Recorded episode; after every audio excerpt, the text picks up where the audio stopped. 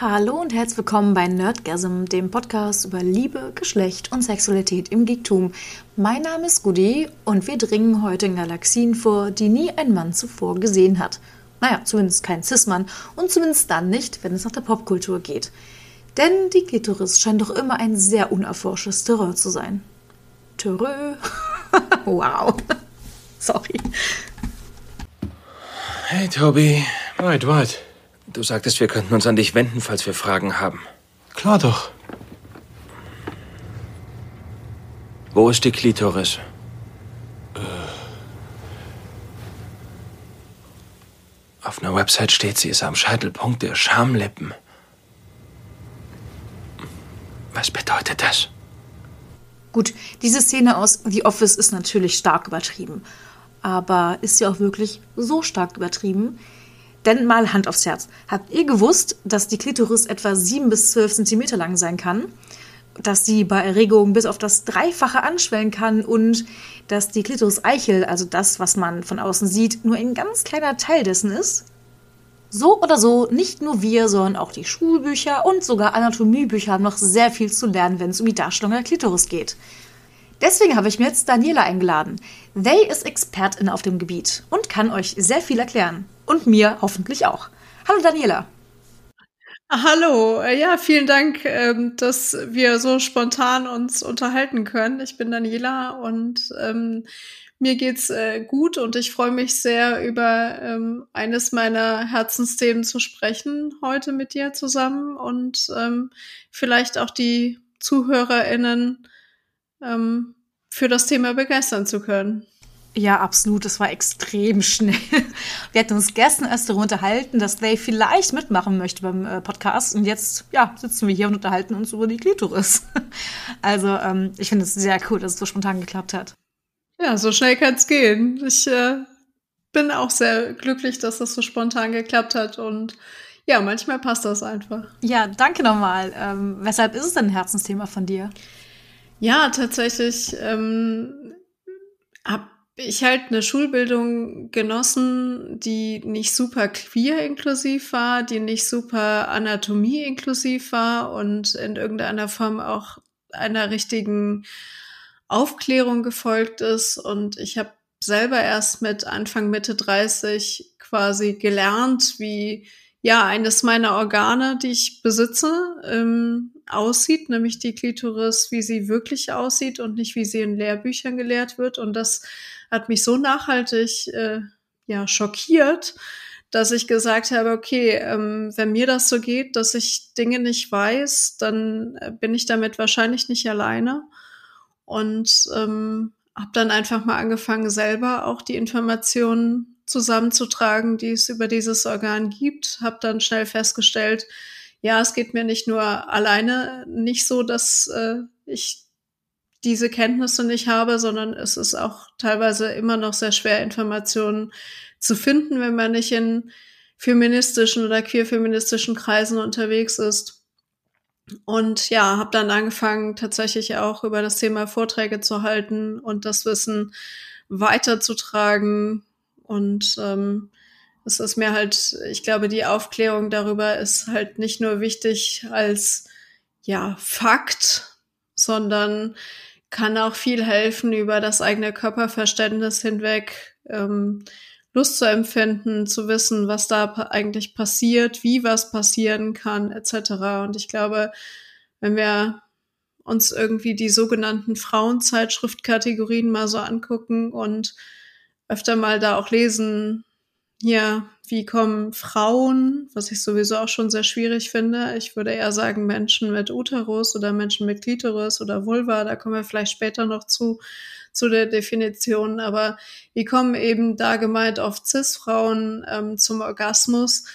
Ist es eben gar nicht so sehr die Problematik von möglichen und potenziellen PartnerInnen, sondern tatsächlich eher auch die fehlende Kenntnis über die eigene Anatomie. Ja, absolut. Mir ging es ganz genauso. Also bis vor, ich glaube, zwei Jahren wusste ich gar nicht, dass die Klitoris so groß ist. Ähm, ich ja. habe wirklich gedacht, das wäre dieses Knöpfchen, wie man es immer so schön sagt. Ähm, und dachte ja, ja klar, das ist halt so. Es wird ja auch in den ganzen ähm, Anatomiebüchern besprochen, zumindest in älteren, in den Schulbüchern wird es genauso dargelegt. Der Penis zum Beispiel in seiner epischen Breite wird besprochen und beschrieben. Aber Vulva und Vagina, wenn denn überhaupt unterschieden wird zwischen Vulva und Vagina, ist ja auch noch so ein Ding. Ähm, ja. Dann ist die Klitoris wirklich ganz, ganz klein. Das ist ja eigentlich gar nicht der Fall. Und erst wenn man wirklich weiß, wie die eigene Anatomie ist, dann kann man sich auch, also wie du auch schon sagtest, ich zumindest konnte erst dann meinen Körper verstehen, meine Lust verstehen und ähm genau. Ich würde da auch gleich direkt mal ergänzen, wenn du magst, dass ähm, vielleicht der Ursprung ähm, oder beziehungsweise nicht der, der Ursprung, aber die die Anatomie. Wir sprechen jetzt ja schon relativ ja, weil wir beide wissen, wie die Klitoris aussieht, äh, relativ gut beide über die Anatomie, aber vielleicht auch für die ZuhörerInnen, die das zum allerersten Mal hören. Also die Klitoris ist halt circa sieben bis zwölf Zentimeter lang und das, was du gerade erwähnt hast, auch mit dem Knöpfchen oder dem Klitorisköpfchen, ähm, das, was sozusagen außen sichtbar ist, das ist eben damit dann auch der kleinste Teil und genauso wie ein Penis ähm, schwillt eben auch die Klitoris äh, ja bei Erregung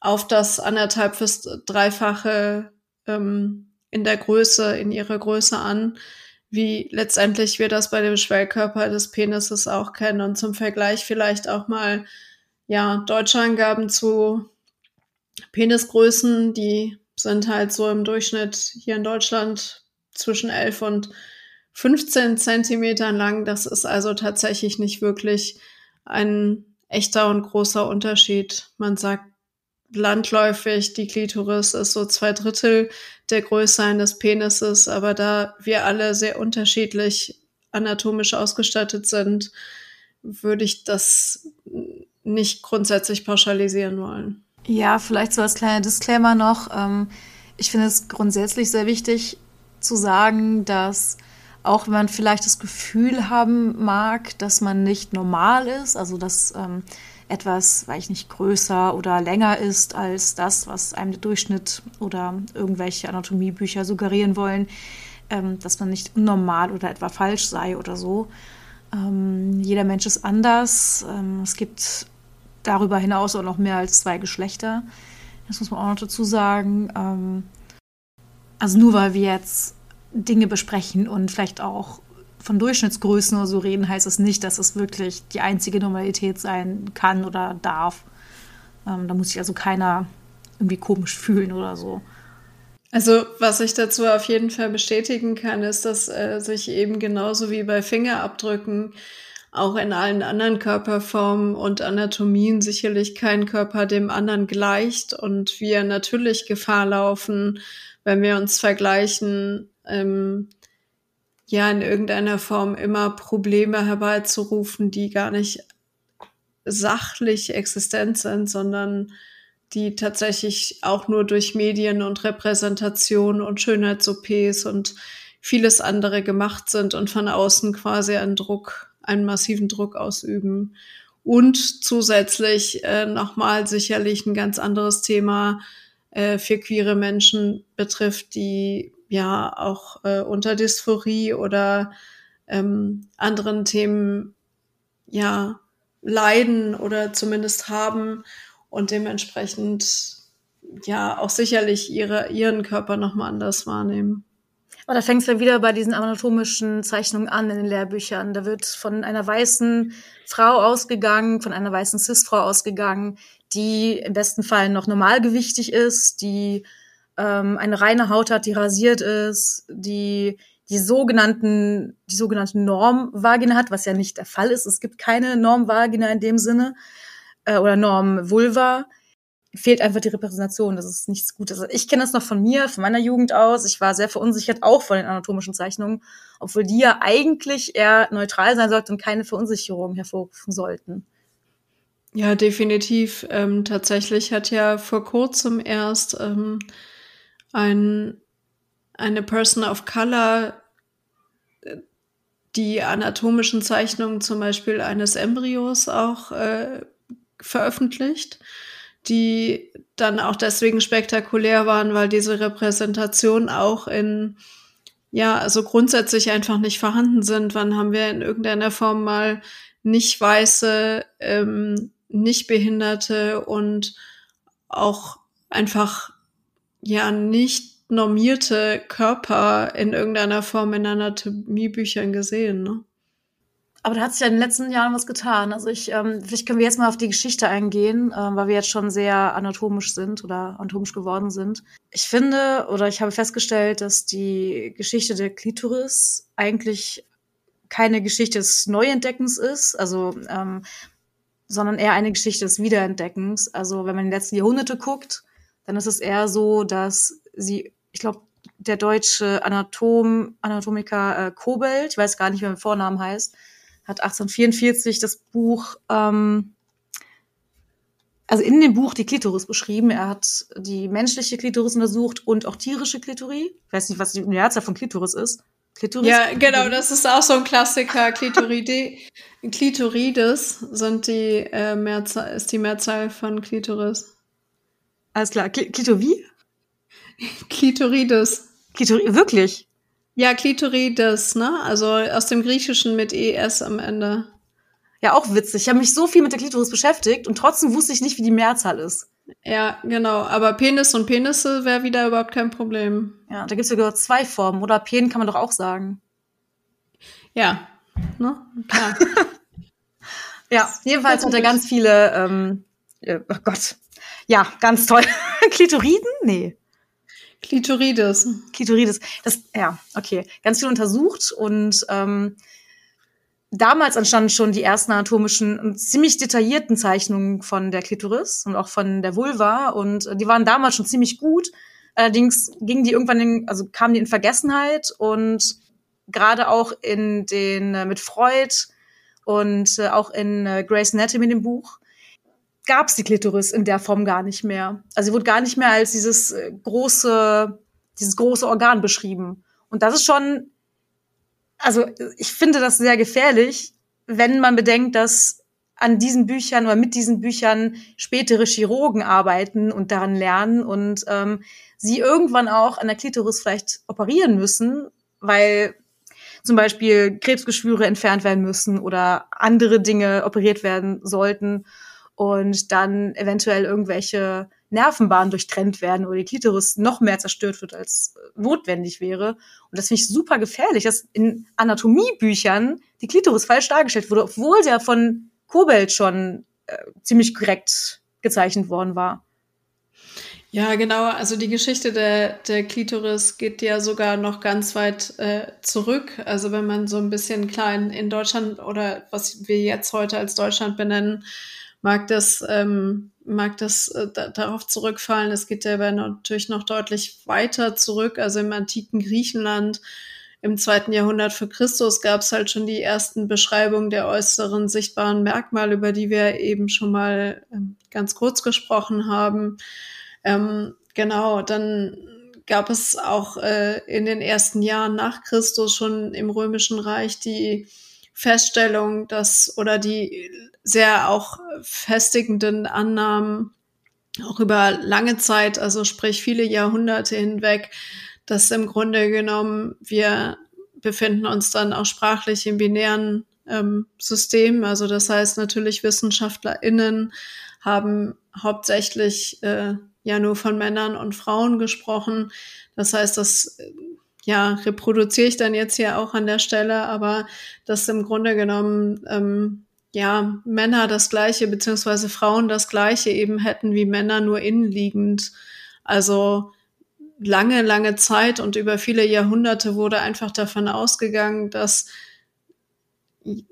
im Grunde genommen Frauen das gleiche hätten wie Männer und dass es nur aus welchen Gründen auch immer nicht dazu gereicht hat, ähm, diesen Schwellkörper nach außen ja ausgeprägt auszubilden und es deswegen irgendwie alles innen liegt. Und ich meine, unabhängig mal von der patriarchalen Problematik, die da drin steckt und natürlich auch von dieser ganzen Binarität, ähm, hat es aber in den Grundsätzen in der Anatomie natürlich gar nicht ganz so verkehrte Annahmen zu sagen, es ist halt ähnlich groß und es ist innen und nicht außen. Aber der Rest ist natürlich ja sehr viel problematisch, weil im Grunde genommen auch die, die in der Forschung unterwegs waren, natürlich hauptsächlich männlich waren und darüber dominieren konnten, was im Grunde genommen publiziert wurde und was nicht. Und ja,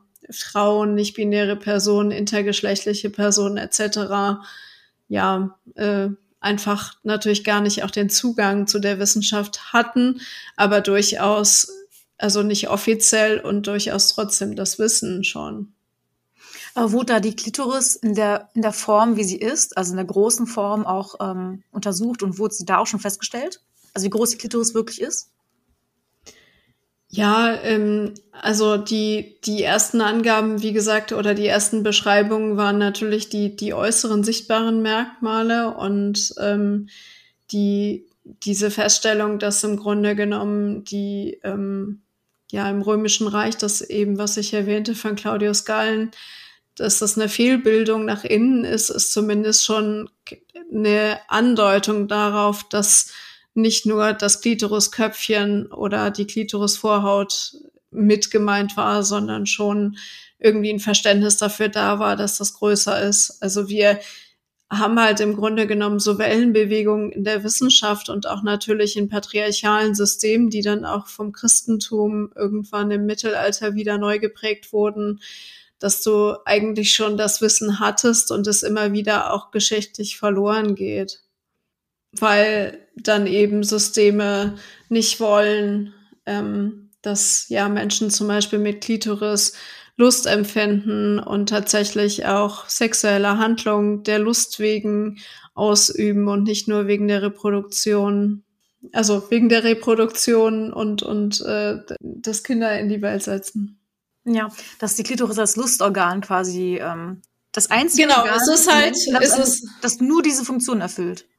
Genau, also wenn man jetzt überlegt, ähm, wir haben ja schon ein paar Mal die Vergleiche zum, zum Penis ähm, jetzt sprachlich auch äh, ausgeübt und tatsächlich sind sie aber natürlich nicht eins zu eins, also weder in der Größe noch in der Funktionalität vergleichbar, denn im Penis ist ja nicht nur die, der Schwellkörper, also der Penis ist ja nicht nur der Schwellkörper, sondern der Penis ist auch äh, oder hat auch die Funktion, die, den Hahn ähm, auszuscheiden, also die quasi integrierte Harnröhre.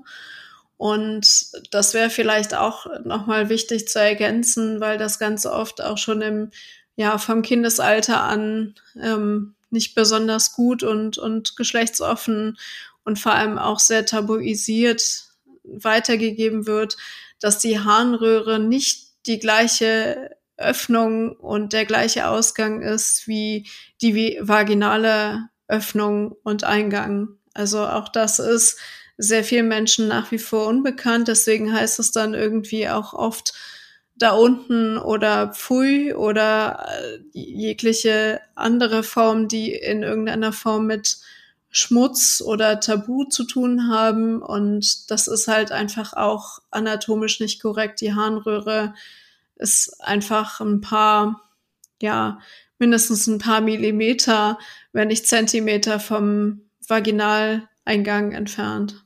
Hm. Das heißt, aber, die Klitoris ist halt ein reines Lustorgan. Ja, aber ähm, ich, also ich gehe nicht ganz damit konform, muss ich ganz ehrlich sagen, dass Penis und ähm, Vulva slash Klitoris nicht das Gleiche sind. Natürlich sind sie nicht das Gleiche, aber sie entspringen ja den gleichen anatomischen Gegebenheiten. Also wenn man jetzt vom Embryonalstandort, äh, vom Embryonalen ausgeht, dann entwickeln sich die Geschlechter ja ziemlich ähnlich. Also ähm, auch wenn man jetzt Penis und zum Beispiel Klitoris vergleicht, dann haben wir ähnliche Strukturen. Wir haben ja die, ich glaube beim Penis die, ich glaube zwei Penisschwellkörper und den Harnröhrenschwellkörper und das haben wir bei der Klitoris ja auch. Also wir haben auch bei der Klitoris die Schwellkörper, auch zwei Schenkel. Wir haben ähm, statt dem Harnröhrenschwellkörper den äh, Vorhofschwellkörper, der quasi also die homolog zu den Schwellkörpern vom Penis sind. Also sie entwickeln sich zwar anders, aber entspringen aus dem Gleichen. Und ich finde schon, dass ja, man das vergleichen kann, auch wenn das natürlich sich dann anders formt. Und genau, die, äh, also die Eichel, also die ähm, Klitoris-Eichel ist dann homolog zur, zur Penis-Eichel. Genau, also was ich tatsächlich gerne noch differenzieren würde, zum einen entwickelt sich ja nur der Genitalbausatz und nicht das Geschlecht bei der Zellteilung. Das Geschlecht kann das Kind oder der Jugendliche, die jugendliche Person oder später die erwachsene Person nur selbst für sich bestimmen. Und das andere ist natürlich, ähm, dass ja tatsächlich äh, diese Vergleichsvariante, die wir jetzt, in die wir jetzt auch ein bisschen verfallen, ist natürlich immer noch aus dem historischen Kontext gewachsen, ist zu sagen, wir haben den Penis als den Vergleich. Warum haben wir denn nicht die Klitoris als Vergleich? Also, ähm, warum vergleichen wir die denn nicht mit mit sozusagen anderen Dingen, sondern setzen das immer an den am Penis fort. Das hat ja auch eine zutiefst patriarchal geprägte äh, Historie, wie ich eben schon sagte, weil eben davon ausgegangen wurde von WissenschaftlerInnen, dass äh, ja, dass eben eine Penisfehlbildung ist, wenn es eine Klitoris gibt. Naja, also wir sprechen jetzt gerade von der Klitoris und dann vergleichen wir natürlich mit dem Penis, oder? Wenn wir jetzt vom Penis reden würden, würden wir vielleicht von der Klitoris ähm, ausgehen. Ja, das passiert ja so nicht. Nicht? Also, nee, passiert es nicht. Also, wenn du die Anatomie, wenn wir jetzt die Anatomie vom, vom Penis durchgehen würden, dann würden wir wahrscheinlich über Hoden und Schwerkörper sprechen, aber wir würden halt niemals sagen, ja, ist anderthalb Mal so groß oder, oder 1,1-fach so groß wie die Klitoris, weil das einfach, ähm, ja, also auch in, in meiner Wahrnehmung auch von sexuellen Handlungen hat sicherlich der Ursprung ist eine Zellteilung, die eben dazu führen kann, dass es vielleicht einen Penis oder eine Klitoris geben kann.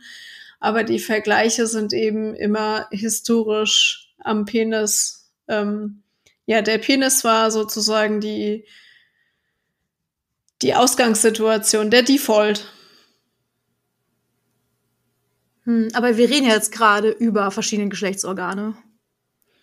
Genau, wir reden aktuell über verschiedene Geschlechtsorgane und ich würde aber nur gerne einfach sagen, dass ich ähm, auch zusätzlich mich sehr dafür einsetzen wollen würde, zu sagen, ja, es, wir können darüber sprechen, wie das entsteht, aber die Vergleiche müssen einfach gar nicht mehr sein. Also es darf auch für sich alleine stehen, zu sagen, wie sieht eigentlich die Klitoris aus, was ist der Unterschied zwischen Vagina und Vulva wo liegt die Harnröhre und all diese Aufklärung.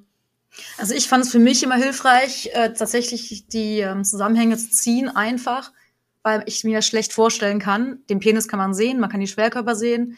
Äh, man sieht viel mehr von den äh, äußeren Geschlechtsorganen als, also Penis und Vulva, das ist halt, das eine ist eher versteckter als das andere zum Beispiel. Ähm, dann gibt's natürlich noch verschiedene Abweichungen, verschiedene, aber ich finde, für mich persönlich war es schon gut zu vergleichen, weil die Strukturen kann ich bei mir einfach nicht sehen. Die sind innen drin im Körper. Das ragt so tief in den Körper hinein. Und durch den Vergleich kann ich es für mich aber besser nachvollziehen. Kann ich die Funktion besser nachvollziehen? Ich kann besser nachvollziehen, okay, das, was ich fühle, quasi in mir drin, das ist dann wie der Schwellkörper beim Penis. Das ist aber nicht, weil ich denke, der Penis ist Default. Für mich ist meine Vulva und meine Vagina Default. Ja, das hoffe ich sehr. Ja. Und dass wir da zunehmend also bei Menschen mit äh, Vulva und Vagina hinkommen. Genau, also ich würde auch gerne noch äh, den Unterschied, ich glaube, das hatten wir ja noch nicht, äh, den Unterschied machen zwischen Vulva und Vagina. Also ähm, genau, also grundsätzlich natürlich äh, es ist auch immer die Frage, wie sehr man individuellen Sprachgebrauch nutzt, aber grundsätzlich anatomisch korrekt ist sozusagen das alles was wir außen liegend bei Menschen mit Vulva und Vagina sehen, dass alles, was außen liegt und zu sehen ist, inklusive auch des Klitorisköpfchens, nennt sich quasi Vulva und alles, was innenliegend ist, also der vaginale Eingang ähm, und was sozusagen dann auch zur ja, Stimulierung der Klitoris führt, beziehungsweise was, was ein Teil des Ganzen ausmacht, ist eben Vagina. Und es gibt dann eben so Wortkombinationen, ähm, die das auch vereinen. Also zum Beispiel äh, gibt es ja die Aktivistin und ähm, ja, Aktivistin Annie, die Vulvinchen auch ins Leben gerufen hat, die dann eben das Ganze auch zusammen äh, in zum Beispiel Vulva, Vulvina, Vulvinchen, also eine Mischform daraus bildet, ähm, um gegebenenfalls auch beides direkt zu thematisieren. Hattest du gerade gesagt, dass ähm, die Lust in der Vagina äh, sich in der Vagina abspielt? Nein, die Lust, genau, also die, die Lust per se, ähm, die, die anatomische ist natürlich das, was, das hatten wir ja schon gesagt, was bei der Klitoris passiert. Da, wo ja. die Lust aber auch stattfindet, ist natürlich äh, im Kopf, das ist klar. Aber anatomisch gesehen, also sprich der, der Lustkörper selber, das hatten wir ja schon gesagt, ist halt die Klitoris und die grenzt im Grunde genommen oder umschließt den Vaginaleingang. Ich finde es auch noch wichtig, da zu differenzieren, denn in der Vagina selbst sind ja sehr wenig Nervenenden. Das wäre auch ziemlich schlecht, wenn man dann, äh, eine Geburt hat und äh, das Kind durch diesen ähm, Vaginalkanal geht und man dann die ganz alles noch mehr spüren würde als ohnehin schon. Also ähm, ich finde auch, es gibt ja, oder man spricht ja gemeinhin vom vaginalen, vom klitoralen Orgasmus. Wenn man jetzt bedenkt, dass die Klitoris so weit in den Körper hineinreicht und äh, die inneren Schamlippen ähm, umfasst, umschmiegt ähm, und auch den ähm, die Vagina teilweise umschließt oder zumindest berührt, dann kann man, finde ich, davon ausgehen oder ich würde davon ausgehen, dass das, was ich oder was man als klitoralen Orgasmus begreift, eigentlich, äh Quatsch, als vaginalen Orgasmus begreift, eigentlich ein klitoraler Orgasmus ist. Ich bin auch nicht so ganz sicher, ob es den G-Spot auch wirklich gibt. Ähm, und ich finde auch diese, diese Annahme, dass es einen Spot gibt, sei es jetzt durch die Klitoris, das Klitorisköpfchen oder diesen G-Spot, als ob es so ein, so ein Press-Start-Button gibt oder gäbe, den es ja gar nicht gibt. Ähm, ich weiß es nicht, ob der G-Spot wirklich wissenschaftlich belegt ist. Ich glaube nicht. Das, was ich jetzt zumindest in den letzten Jahren als Recherche herausgefunden habe oder zumindest gelesen habe, ist, dass es eher die Klitoris immer noch ist. Ja, also genau, die, die eine äh, Sache ist natürlich, dass ähm, genau jeder Orgasmus ist halt klitoral, weil wir hatten ja schon gesagt, das ist halt das Lustorgan, was dann anschwillt und was dann letztendlich auch diesen Orgasmus ja, äh, mitträgt als, als Lustorgan, also wie gesagt, unabhängig von, von Kopf und anderen Thematiken. Und ähm, es gibt ja nicht nur den G-Punkt, äh, der, wenn man ihn anatomisch definiert, an der vorderen Vagina-Wand entlang der Harnröhre verläuft, sondern es gibt auch den, ja, das Ganze nochmal mit anderen Buchstaben kürzeln und an, an verschiedenen Stellen. Also es gibt halt den Deep Spot, der ist zwischen Uterus, Hals und G-Punkt.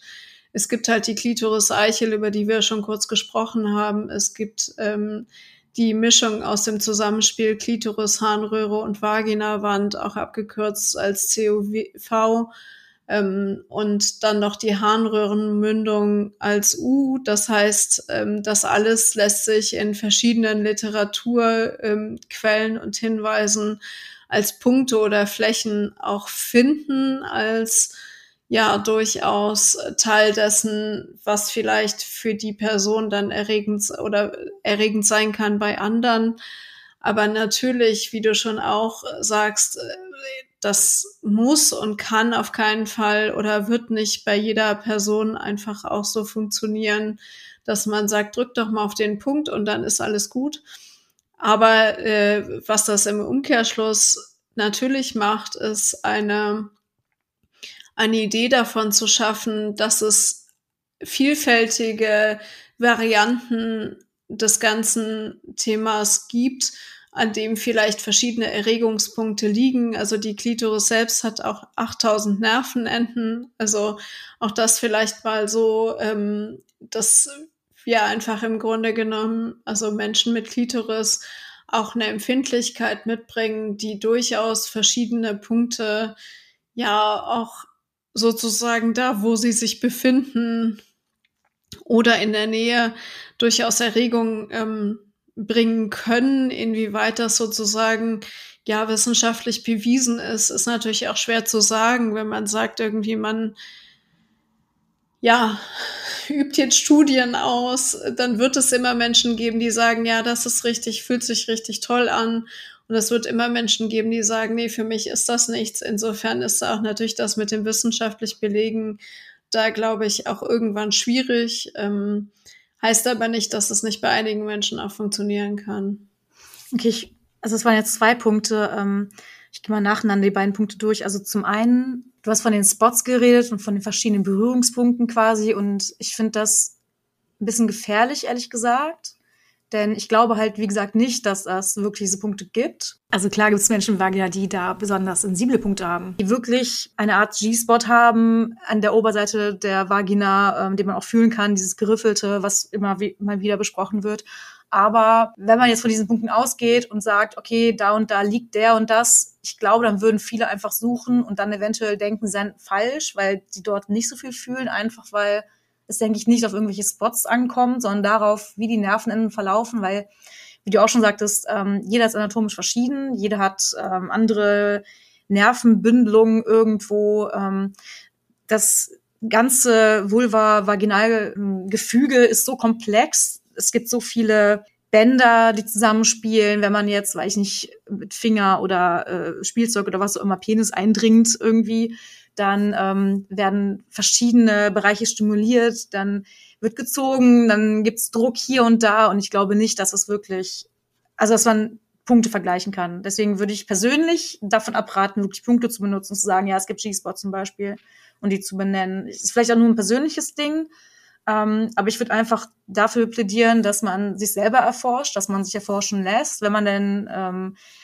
körperlich genug dafür ist. Ich meine, nicht jeder ist so. Ich war jetzt auch lange Zeit, also über Jahre hinweg, so, dass ich, äh, dass ich wollte, dass ich äh, ja schon so eine Art Dysphorie hatte. Deswegen finde ich es auch schwierig, das so zu sagen, dass man sagt, ja, äh, erforscht euch alle mal schön selbst. Äh, das können nicht alle, aber wenn man die Möglichkeit hat, dann finde ich das super, weil nur so kann man sich selbst kennenlernen. Also nicht nur so, aber äh, so kann man sich, glaube ich, am besten kennenlernen und äh, seine eigenen erogenen Zonen quasi erforschen. Ja, das zum einen und zum anderen, diese 8000 Nervenenden, das kam, glaube ich, durch eine Studie von Thomas äh, Lowry, ich weiß nicht, ob er so ausgesprochen wird, Lowry vielleicht.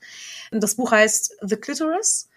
Und da spricht er nicht von menschlichen Klito oh Gott, Mehrzoll Klitoris, sondern von denen von Kühen. Und ähm, die haben tatsächlich 7733 Nervenenden im Vergleich zu 4033 äh, von den männlichen. Man kann natürlich jetzt vergleichen, okay, tierische Geschlechtsorgane oder generell Organe sind vergleichbar mit menschlichen. Wenn es eine Peniseichel halb so viele hat wie eine Klitoriseichel, dann wird es vielleicht auch bei Menschen so sein. Ich würde aber davon absehen, weil ich glaube, die Studie wurde super oft fälschlich äh, zitiert. Und ich habe jetzt keinen Beleg gefunden, dass jetzt eine menschliche Klitoris äh, 8000 Nervenenden hat oder bis zu 8000 Nervenenden. Ich glaube, die Klitoris einfach, also der, die Klitoris-Eichel, wo sich äh, viele Nervenenden bündeln und wo sie alle zusammenkommen, und nicht alle zusammenkommen, aber viele zusammenkommen, ähm, ist einfach konzentrierter, weil die Fläche einfach geringer ist. Ich weiß aber nicht, wie viele Nervenenden das tatsächlich sind.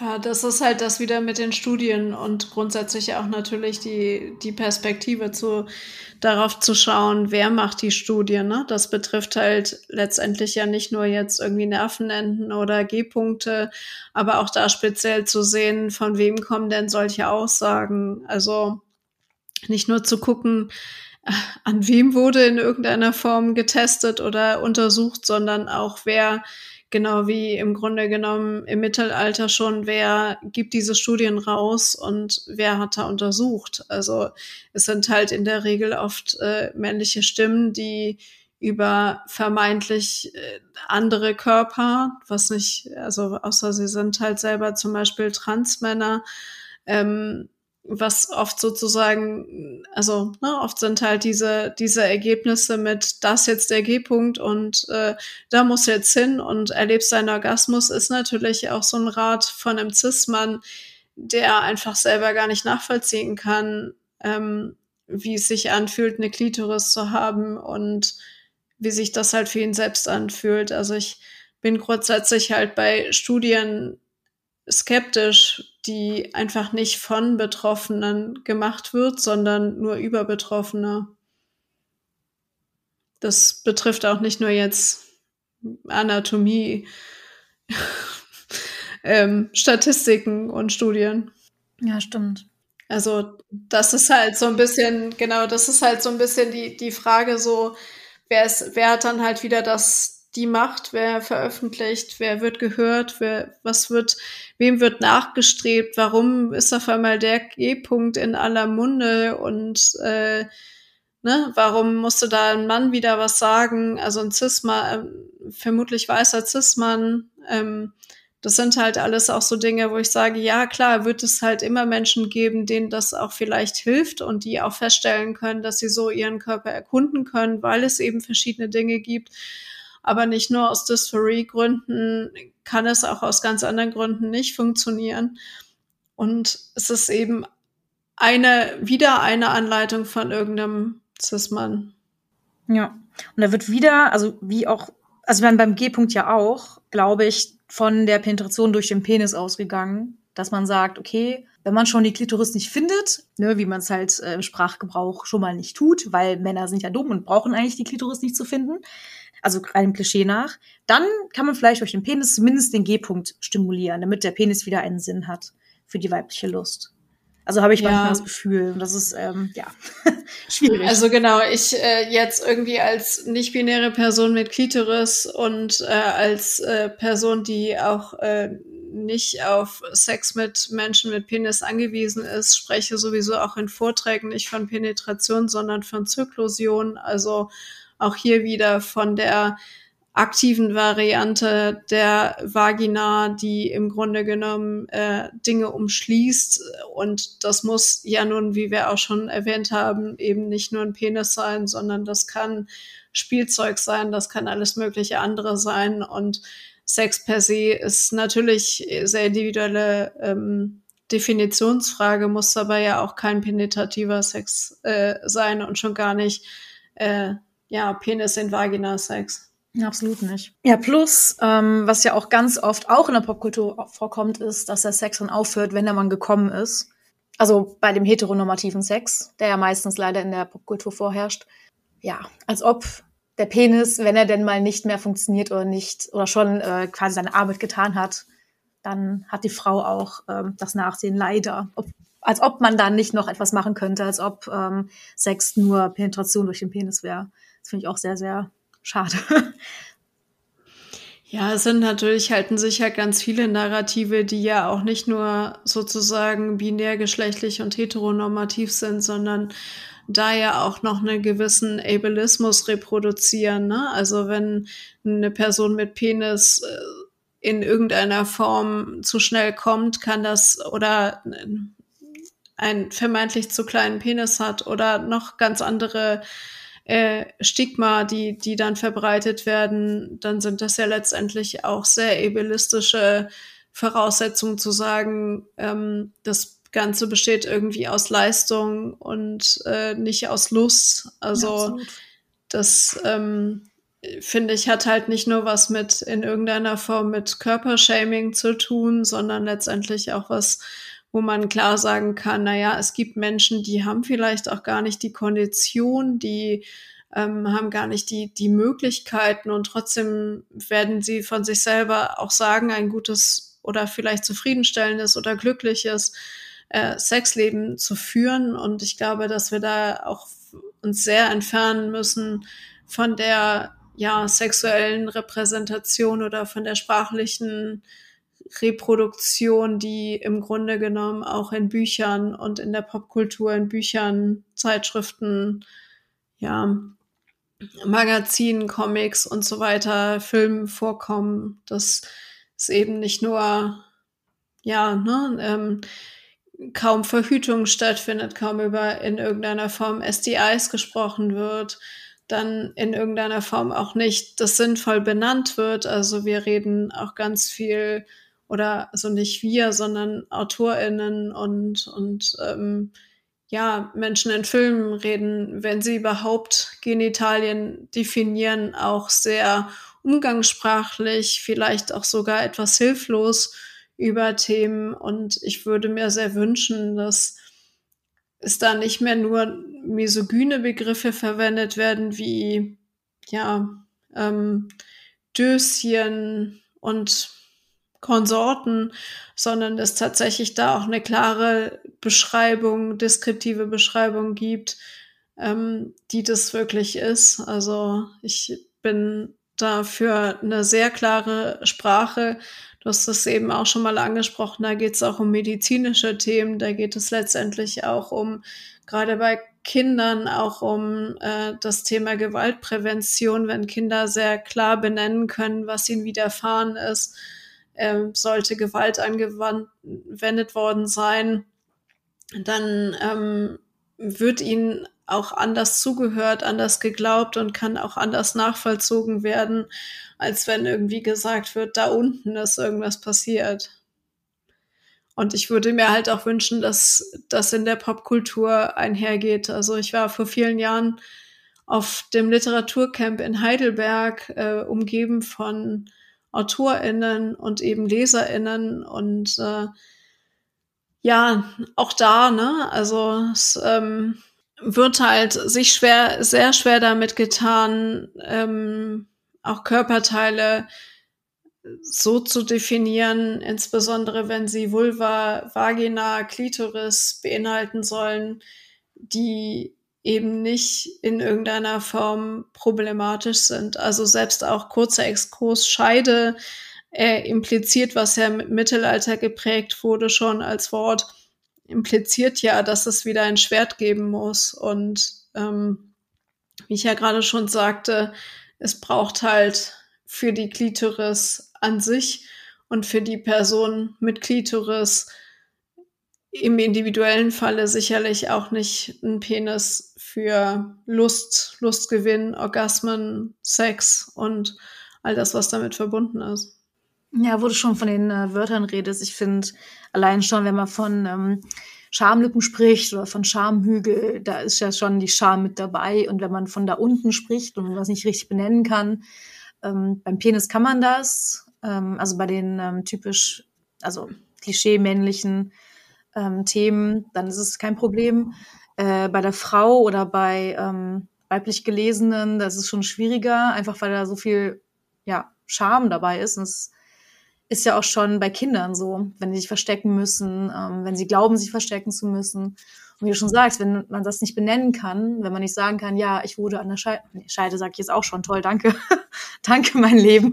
Nein, ähm, ich wurde äh, an der Vulva berührt oder ähm, das ist was, dann macht es das wirklich glaubhafter. Und wenn sie sich wirklich ausdrücken können, dann fühlen sie sich auch nicht mehr so hilflos. Ja, dazu kann ich tatsächlich das gerade ähm, erschienene Buch Was wird es denn? Ein Kind von Rafna Siva empfehlen. Das, äh, wie ich finde, erste deutschsprachige Ratgeberbuch von einer Person, die auch geschlechtsoffene Erziehung einmal thematisiert und sozusagen auch einmal ja in diesem Buch damit aufräumt, alles zu vergeschlechtlichen und äh, sehr sich dafür einsetzt, auch klare Worte von Anfang an für Kinder natürlich in ihrer Bedürfnisorientierung dann zu finden und äh, nicht um den heißen Brei rumzureden, wenn es darum geht, dass Kinder Fragen haben, ähm, die vielleicht auch darauf abzielen, ihren eigenen Körper zu entdecken oder ihr eigenes Geschlecht zu entdecken, was ja zum Kindergartenalter auch tatsächlich schon stattfindet und dementsprechend ähm, ja kann ich tatsächlich auch allen HörerInnen gerade nur das auch aktuell erschienene Buch empfehlen. Das kommt natürlich in die Show Notes. Muss ich mir auch mal anlesen dann. Hast du noch andere Büchervorschläge? Zu dem Thema äh, Vulva, Klitoris und Co.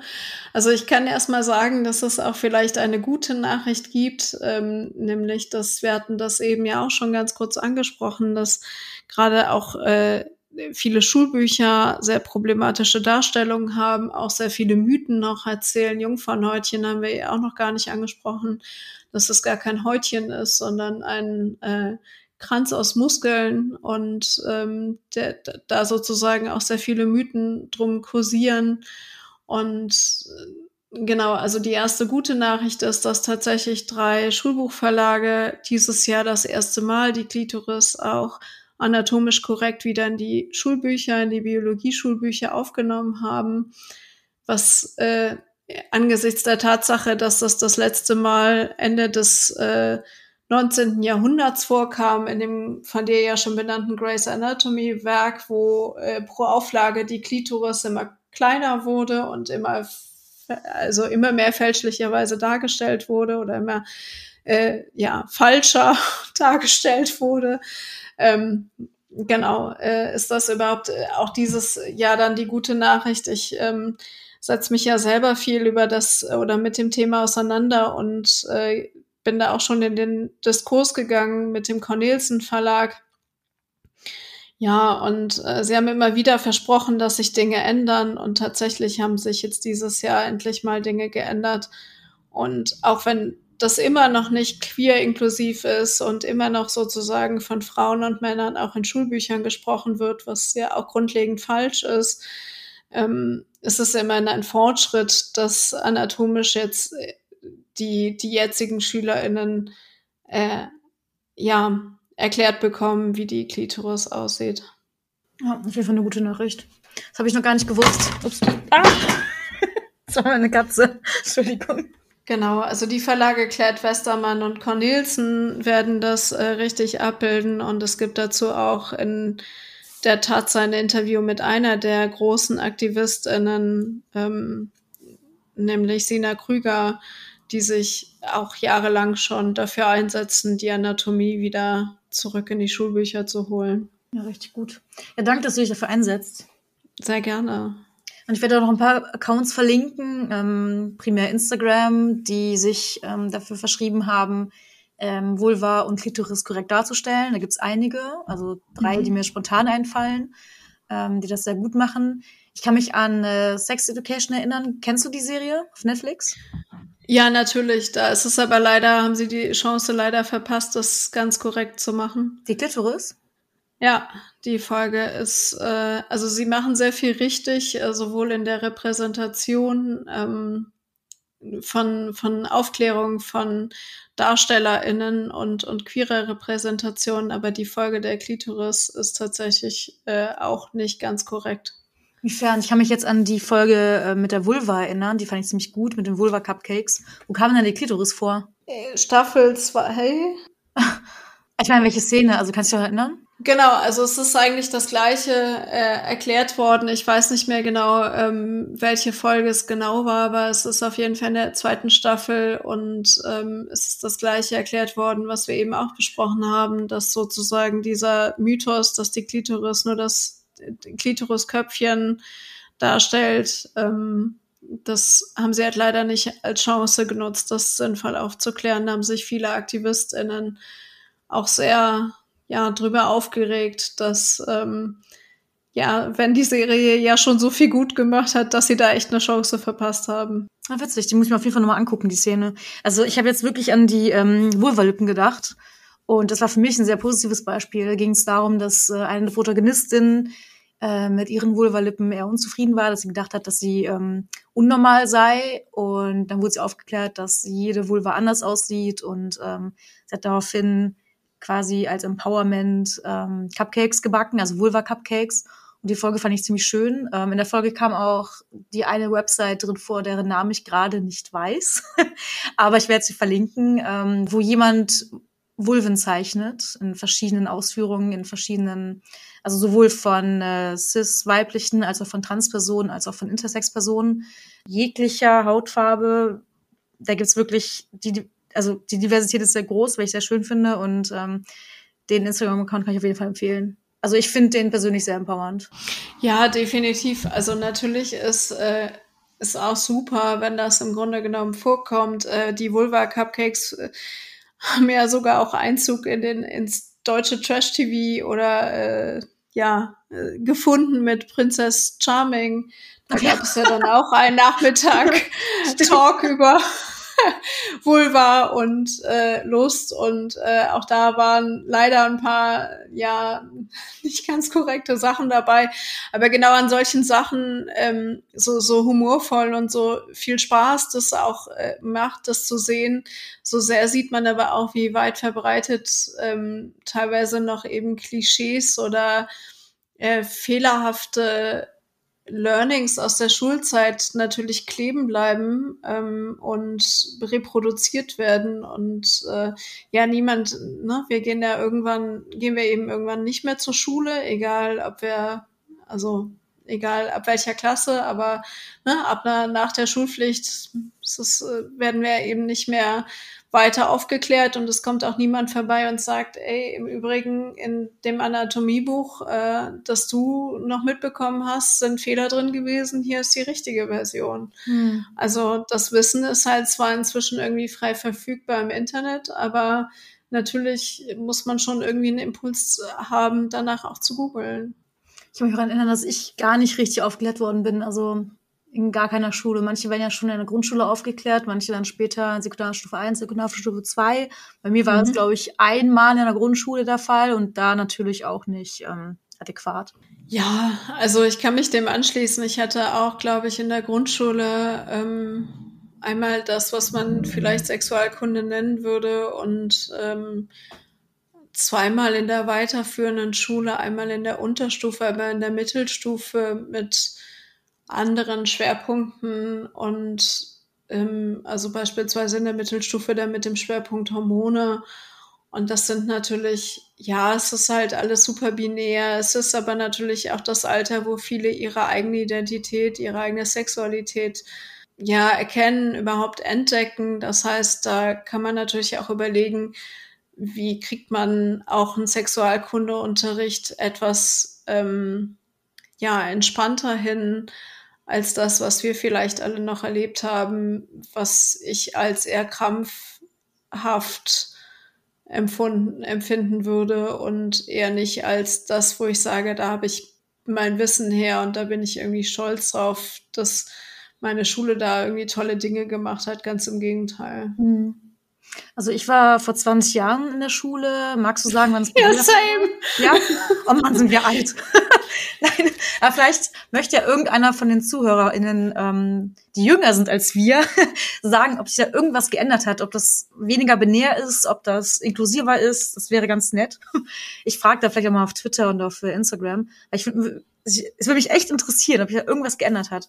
Ich weiß nicht, ob du das weißt. Genau, also für den, ähm, ich habe letztes Jahr einen Vortrag gehalten, auch für die Uni Hamburg, äh, in einer feministischen Vortragsreihe über die Klitoris, weil es eben ja auch so ein wichtiges Thema ist und auch so ein empowerndes, wichtiges Thema. Und hatte für die Recherche ähm, einen befreundeten Biolehrer gefragt, ob er mir die ähm, aktuellen, ja, Bio-Buch-Scans geben könnte für diesen Vortrag über eben die Abbildung über Klitoris und, und Co. Und ähm, natürlich war er auch sofort interessiert und Feuer und Flamme, warum ich denn jetzt genau ausgerechnet auf dieses Thema käme. Er hat mir bereitwillig äh, diese Scans zur Verfügung gestellt, war dann auch auf dem Vortrag, hat, glaube ich, auch noch mal dazu gelernt und ähm, genau, hat mich aber alles sehr gefreut. Äh, und ja, er hat mir aber eben auch in dieser Vorrecherche erzählt, dass es ja für die Mittelstufe, also das mag jetzt auch noch alles bundeslandabhängig sein. Ich spreche in dem Fall nicht über meinen Standort, aber über seinen Standort, was Nordrhein-Westfalen ist. Ähm, hat er irgendwie, glaube ich, acht Doppelstunden und nagel mich nicht fest. Vielleicht ist es auch eine mehr oder zwei weniger äh, aber acht Doppelstunden für dieses Thema aktuell. Und natürlich ist dann eben auch die Frage, was unterrichtet man in dieser Zeit und was nicht. Und war sehr begeistert, dass es da auch inzwischen Lehrmaterial zu gibt, das sei es jetzt irgendwie die Glit-Klit als äh, beispielsweise Stoffklitoris oder auch äh, illustrierte Klitoriskarten, die man zeigen kann. Zu dem Zeitpunkt, wie gesagt, von vor einem Jahr, anderthalb mhm. Recherche waren eben die Biologiebücher auch noch nicht auf dem neuesten Stand. Und ja, dementsprechend ähm, ist die Zeit natürlich auch knapp bemessen. Und wenn ich noch Zeit für externe äh, Menschen da ist, die, die vielleicht auch unterstützen können in dieser Thematik und vielleicht auch ein anderes Standing dann hätten bei SchülerInnen, kann man dann tatsächlich auch sagen, da ist einfach auch wenig Zeit und trotzdem wäre es so wichtig, das viel inklusiver zu gestalten und viel weniger schambehaftet. Ich finde es super cool, dass die Glitglitch schon ähm, integriert wird. Die kannte ich erst seit, also kenne ich erst seit ein paar Monaten. Genau, also es gibt noch ein paar mehr pädagogische ähm, ja, äh, Demo-Objekte, die man auch zeigen kann, die sozusagen auch nichts damit zu tun haben, dass das jetzt auf einmal Material aus dem Sexshop ist und damit irgendwie Eltern oder Sorgeberechtigte auf äh, mhm. ja auf die Tür holt und und äh, zum Zorn äh, vermittelt, sondern tatsächlich, ja. Ich habe ähm, gerade dieses Simpson-Bild vor Augen, wo alle mit so Flammen und ähm, Stöcken vor der Schule sitzen. Ja, genau. Also es ist genau, es ist eben sensibles, äh, durchaus durch, sensibles Thema, aber mhm. es ist eben, wie wir in den ganzen Diskursen auch wissen, oftmals ähm, eher viel mehr problembehaftet für Eltern und Sorgeberechtigte und nicht oder Zugehörige und weniger für die für die Kinder und Jugendlichen selbst, die ihre Informationen auch schon kriegen oder sich dann Anlaufstellen suchen. Ich kann das noch bestätigen, etwas nicht nur aus der Anatomie, aber auch aus der geschlechtlichen Vielfalt. Ich arbeite seit ähm, über zwei Jahren ehrenamtlich für den Queerlexikon-Verein, der größten Online-Anlaufstelle für geschlechtliche, romantische und sexuelle Vielfalt für Jugendliche und ihre Zugehörigen.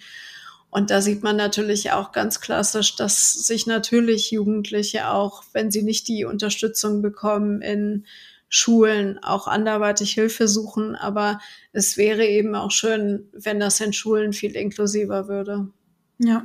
Aber ähm, ich finde, da machen teilweise Influencer einen besseren Job als die Schule. Also die erwähnten ähm, oder die ich bald erwähnen werde in Shownotes, wenn ich den Namen wieder weiß. Bin, ich bin super, super schlecht im Namen merken, deswegen seht es mir bitte nach, dass die InfluencerInnen echt gute Arbeit machen teilweise. Ja, natürlich. Ähm, und auch da kann man natürlich sagen, dass ähm, alles nebeneinander auch stehen darf. Ähm, die für mich äh, ist es sozusagen eher nur einfach ein Anliegen PädagogInnen, Lehrkräfte ja. und ähnliche, die mit Kindern und Jugendlichen zusammenarbeiten, letztendlich auch Verlage dazu hinzubekommen, dass sie auch von Anfang an korrekte Begrifflichkeiten verwenden, wie wir schon darüber auch gesprochen haben, auch Eltern äh, von Anfang an, nicht nur jetzt in der Schule oder später in der Schulzeit und damit im Grunde genommen ihren Kindern großen, also ihren Kindern auch in ihrem Umfeld einen großen Gefallen tun können. Und ähm, ich mir auch persönlich gewünscht hätte, das Vokabular schon deutlich ja vor Anfang 30 gehabt zu haben. Auf jeden Fall. Also ich kann für mich sagen, ich bin jetzt 36 und ich habe erst mit ähm, über 30 angefangen, äh, die richtigen Wörter zu benutzen und überhaupt darüber reden zu können, weil es damals so schambehaftet gewesen ist. Ähm, für ja, mich genau. natürlich insbesondere, weil ich eine ähm, nicht unbedingt normale Kindheit hatte und Jugend hatte. Also erst, also um euch zu beruhigen, die vielleicht ein bisschen jünger sind und ebenfalls aus der Scham behaftet, es wird hoffentlich besser, es kann besser werden. Ähm, ich habe auch das Gefühl, also ich persönlich habe das Gefühl, dass in den letzten Jahren offener geworden ist, der ganze Diskurs. Und dass ich das zumindest, also ich habe zumindest Hoffnung für die Zukunft, muss ich mal so sagen. Wie sieht es bei dir aus? Ja. Du bist ja tiefer drin im Thema. Genau, also es ist natürlich ein Meilenstein, wenn man jetzt sieht, dass, äh, oder als ich mitbekommen habe, dass die Verlage tatsächlich auch nicht nur sagen, sie nehmen das Feedback mal irgendwie zur Kenntnis, sondern setzen das dann tatsächlich auch um. Das sind Meilensteine. Ich ähm, bin dennoch besorgt, äh, dass wir durch die Corona-Pandemie natürlich auch gerade sehr viele Gaps und Rückschritte wieder erleben und ähm, ja, ich hoffe einfach auch darauf, dass es äh, aber langfristig deutlich besser wird und auch die jetzigen Kinder und Jugendlichen ähm, hoffentlich nicht erst mit 30 und über 30 lernen, dass es die Klitoris gibt. Ja. Und das auch dank InfluencerInnen wie dich. Das muss man auch mal dazu sagen. Influencer, AktivistInnen. Bist du lieber InfluencerInnen oder Aktivistin? Wahrscheinlich Aktivistin, oder? Aktiv ja, schon. Okay, sorry. Ich war jetzt noch so im Influencer-Geschäft drin. Ja, dann danke ich dir, Daniela, ähm, für die für die Gastrolle hier. Äh, danke für deine Expertise. Hat mir sehr viel Spaß gemacht. Ich habe sehr viel gelernt durch dich. Und ähm, ja, ich überlasse einfach dir das letzte Wort. Ja, vielen Dank für die Einladung und ähm, das äh, gute Gespräch. Und ich hoffe sehr, dass äh, deine ZuhörerInnen dieses Podcastes auch vielleicht einiges mitnehmen konnten. Ja, wenn ihr das Gespräch mit Daniela ebenso informativ fandet wie ich, dann folgt them doch bitte auf Twitter. Ähm, ich werde die Links natürlich in den Show Notes geben und ähm, meine natürlich auch. Ich fände es super, wenn ihr dem Podcast ein Like geben würdet. Ähm, und wenn ihr Themenvorschläge habt, gerne her damit. Ihr findet die Docs und ähm, Kontaktformulare auf der Website www.nerdgersen.net. Und ähm, ja, ich wünsche euch noch einen schönen Tag und eine schöne Woche und äh, hoffentlich bis zum nächsten Mal. Adieu.